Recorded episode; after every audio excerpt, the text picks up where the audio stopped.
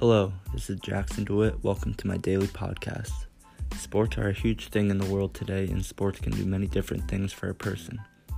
Today, I'm going to interview a junior from Auburn High School. He is currently in Miss O'Toole's expository writing class. Here he is.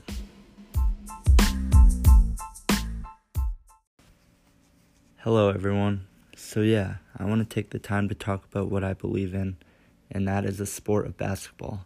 It has helped me a lot. Basketball has been a very important part of my life these past 17 years.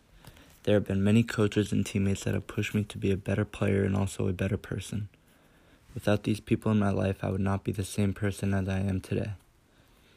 This sport has given me qualities that I can take off the court and use later on in life. I have learned the importance of being a team player, having self confidence, and having the ability to manage stress. Life brings many stressful situations, and the people who step up and don't fold under the pressure are the ones who succeed. Being a team player is something that I learned, and it is a fantastic trait to have when it comes to sports. Nothing is worse than having a team player on your team who is selfish and only cares about themselves.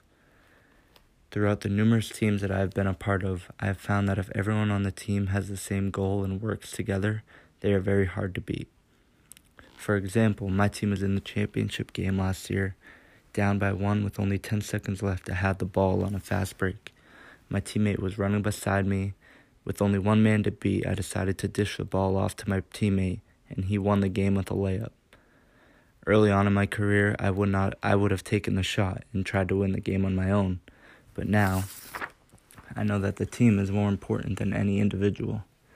Although I did not take the shot, I still had self confidence that I would make it. Self confidence is an essential quality to have as a person, whether it is playing a sport or going for a job interview. This is not really a quality that can be taught to you, it is basically just a mindset. If you believe that you can do something, then the chances of you doing it are greater than they are if you don't believe in yourself. Being able to fail and then succeed makes you great. When I was in the seventh grade, I needed to make two free throws to win the game. Two minutes before this, I missed two free throws.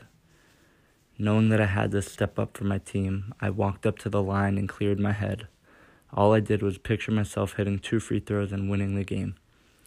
Even though I missed the shots before those, I still had 100% confidence in myself that I would succeed even through all of the stress.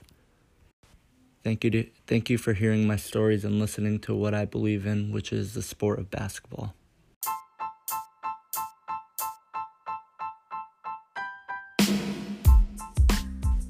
Thank you all for listening to this great interview, and I hope to see you all tomorrow on Jack's Daily Podcast.